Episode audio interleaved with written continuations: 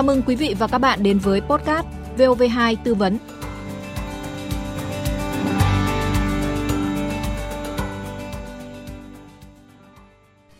Chỉ cần quẹt thẻ ở POS hay là quét mã QR là có thể thanh toán được rồi.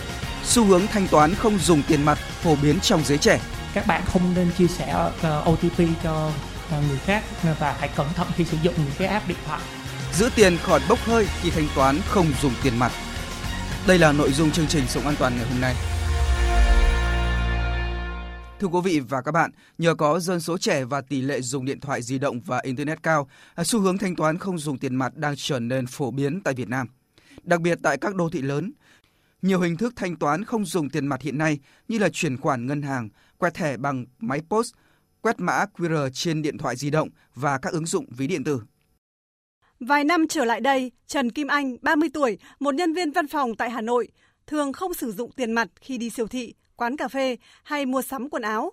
Với Kim Anh, chỉ cần một chiếc thẻ nhỏ hoặc điện thoại di động là đã có cả thế giới trong tay. Giao dịch giờ rất là đơn giản ạ. Chỉ cần quẹt thẻ ở POS hay là quét mã QR là có thể thanh toán được rồi. Không cần phải mang theo ví hay túi rườm rà, cũng không cần phải mang theo ờ, nhiều tiền mặt trong người ấy, thì rất là nguy hiểm. Em nghĩ vừa vừa an toàn này, vừa tiện lợi này. Bây giờ thì em gần như là không có sử dụng ví hay tiền mặt để mang theo nữa mà sử dụng thẻ ạ. Phương Anh, 27 tuổi, thậm chí bỏ thói quen cầm tiền mặt ra đường. Tất cả cuộc hội họp bạn bè, tiệc liên hoan mua sắm đều chủ động thanh toán bằng thẻ ngân hàng. Mọi người chia ra thanh toán và chuyển khoản cho cô. Bình thường khi đi ăn ấy thì em thường internet banking nếu mà có thể tại vì em thực sự rất là lười dùng tiền mặt đấy. Khi đi ra đường thì em chỉ cần mang một cái chiếc điện thoại này hoặc là mang ờ, một chiếc thẻ thôi, rất là nhỏ gọn và và em thấy nó rất là tiện. Ngay tại các quán ăn vỉa hè, hình thức thanh toán bằng chuyển khoản, quét mã QR cũng được các chủ hàng cập nhật. Mã QR hay số tài khoản được in đơn giản trên giấy, giúp khách dễ dàng thanh toán nếu quên mang theo tiền. Trần Hồng Ngát, 27 tuổi, một nhân viên IT ở Cầu Giấy, Hà Nội, thì quen thuộc với việc thanh toán qua ví điện tử. Ờ, hiện tại thì em cũng khá là thường xuyên sử dụng các cái ví điện tử như là Momo hay là Zalo Pay, Shopee Pay.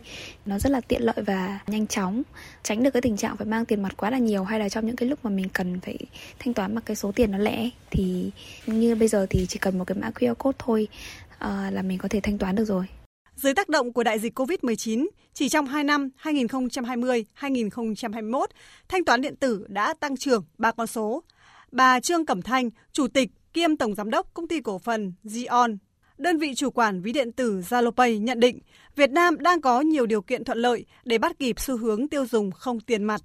Cái nền tảng phát triển hạ tầng về Internet ở Việt Nam để phát triển 4G, 5G nó cũng uh, khiến cho Việt Nam là một trong 10 quốc gia sử dụng internet có chi phí rẻ nhất ở trên thế giới. Đồng thời uh, mức độ tuổi của dân Việt Nam thì rất là trẻ.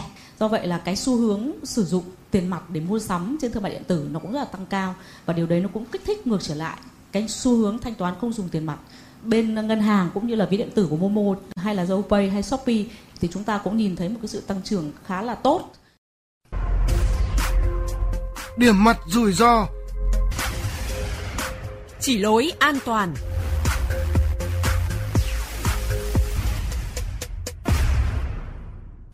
Thưa quý vị và các bạn, dù có nhiều ưu điểm tiện dụng nhanh chóng nhưng giao dịch không sử dụng tiền mặt cũng tồn tại những lỗ hổng về mặt bảo mật, an ninh khiến nhiều người dùng mất tiền hoặc là bị lộ thông tin cá nhân. Hiện nay thì tội phạm không tập trung vào các cơ sở hạ tầng tài chính mà nhắm vào người sử dụng, người dùng cuối. Đây là lỗ hổng lớn nhất. Vậy đâu là thủ đoạn mà kẻ gian sử dụng để chiếm đoạt tài khoản thanh toán và cuối cùng là chiếm đoạt tài sản? Sau đây là thông tin từ các chuyên gia. Lừa đảo trực tuyến ngày càng nhiều và trở thành việc làm ăn lớn của giới tội phạm. Một khi người dùng cuối không có ý thức về bảo mật, thì dù ngân hàng có bảo mật bao nhiêu vẫn không thể bảo vệ một người dùng sơ suất khi giao dịch online. Ông Ngô Trần Vũ, giám đốc điều hành công ty trách nhiệm hữu hạn Bảo mật Nam Trường Sơn cho rằng ý thức sử dụng bản quyền tại Việt Nam còn rất thấp, đã tạo ra những lỗ hổng cho kẻ gian nhắm vào. Ở Việt Nam thì cái lượng người dùng mà bản quyền à, của phần mềm diệt virus trên máy tính và điện thoại cũng đang là rất là thấp. Nó khoảng cỡ 10% trên cái số lượng người dùng thôi. Đó là trên máy tính còn mà điện thoại thì còn ít hơn nữa. À, có thể một số người nghĩ rằng là cái đó là trách nhiệm thuộc về cái cơ quan mình làm việc thì cứ cài cái gì thì dạ cái xài cái đó.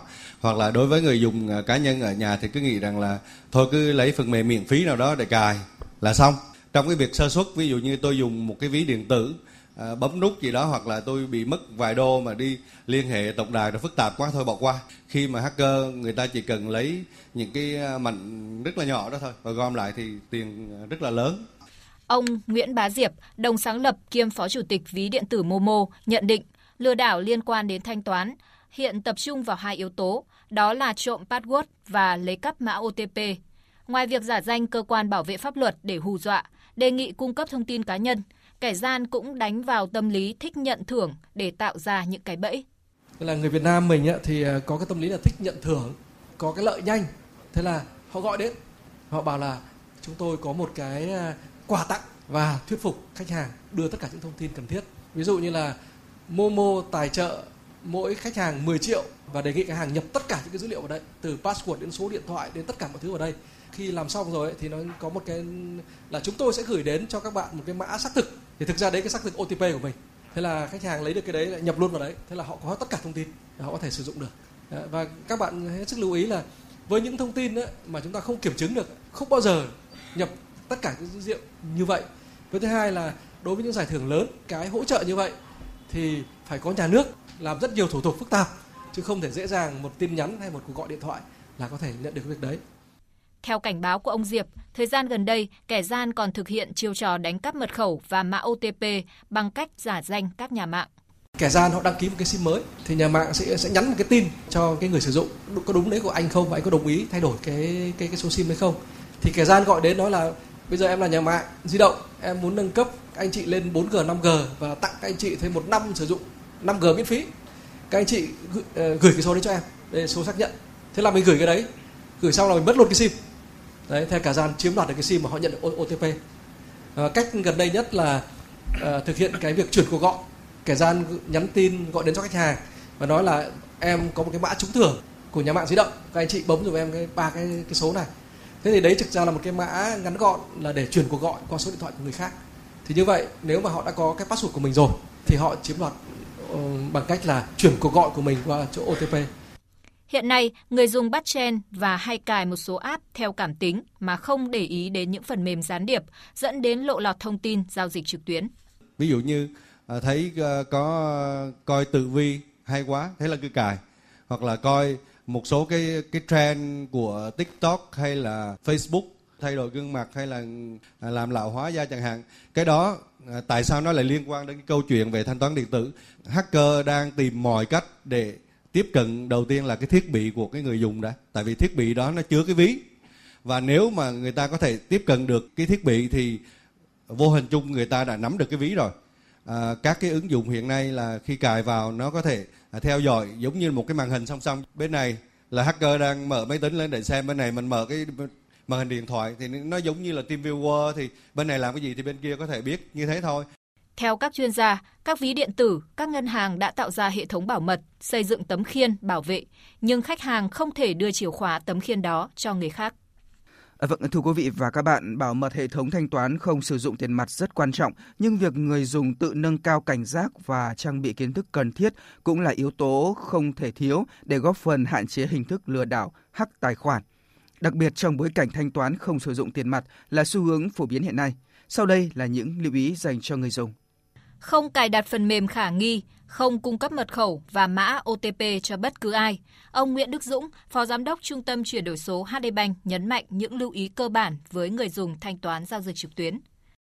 Khi mà thanh toán hay là giao dịch trên mạng hoặc là nhận được một cái tin nhắn à, à xin OTP á, là việc đầu tiên mọi người thường là nghĩ tới là à tin nhắn này nó có phải là dạ không tức là cái cái cái ý thức của người người dùng đang dần dần thay đổi các bạn không nên chia sẻ ờ, OTP cho ờ, người khác và phải cẩn thận khi sử dụng những cái app điện thoại. Khách hàng là nên tìm hiểu là thật kỹ và và hiểu rõ về cái giao dịch trực tuyến trên mạng nhiều hơn. Nó sẽ hạn chế cái rủi ro này hơn. Thường là những cái rủi ro này nó xảy ra là tại một một phần đâu đó là một sự bất cẩn hoặc là um, là chưa được đầy đủ thông tin về cách sử dụng dịch vụ trên mạng. Trước khi cài đặt các ứng dụng, người dùng phải tìm hiểu kỹ. Nếu không, hãy có ít nhất hai thiết bị di động, trong đó có một điện thoại sạch, chỉ để thực hiện các giao dịch trực tuyến. Đây là lời khuyên của ông Ngô Trần Vũ, giám đốc điều hành công ty bảo mật Nam Trường Sơn dành cho người dùng. Nếu cách đó chỉ có cách ly thôi, tức là anh nên dùng những cái thiết bị rất là sạch để giao dịch ví dụ như tôi có hai cái điện thoại thì anh hãy dùng một cái điện thoại sạch đi chuyên để giao dịch thanh toán và bạn cài cái ví điện tử trên đó và một cái điện thoại này dùng Zalo hay bằng cài gì đó tùy bạn thì như thế đó cũng là một cái cách Ông Vũ cũng cho rằng phía người dùng phương tiện thanh toán giao dịch không tiền mặt cần phải cài đặt những phần mềm bảo mật cơ bản nhất. Nên dùng cái hệ thống bảo mật mà do các hãng à, danh tiếng đã cung cấp rồi cho mobile hay là laptop.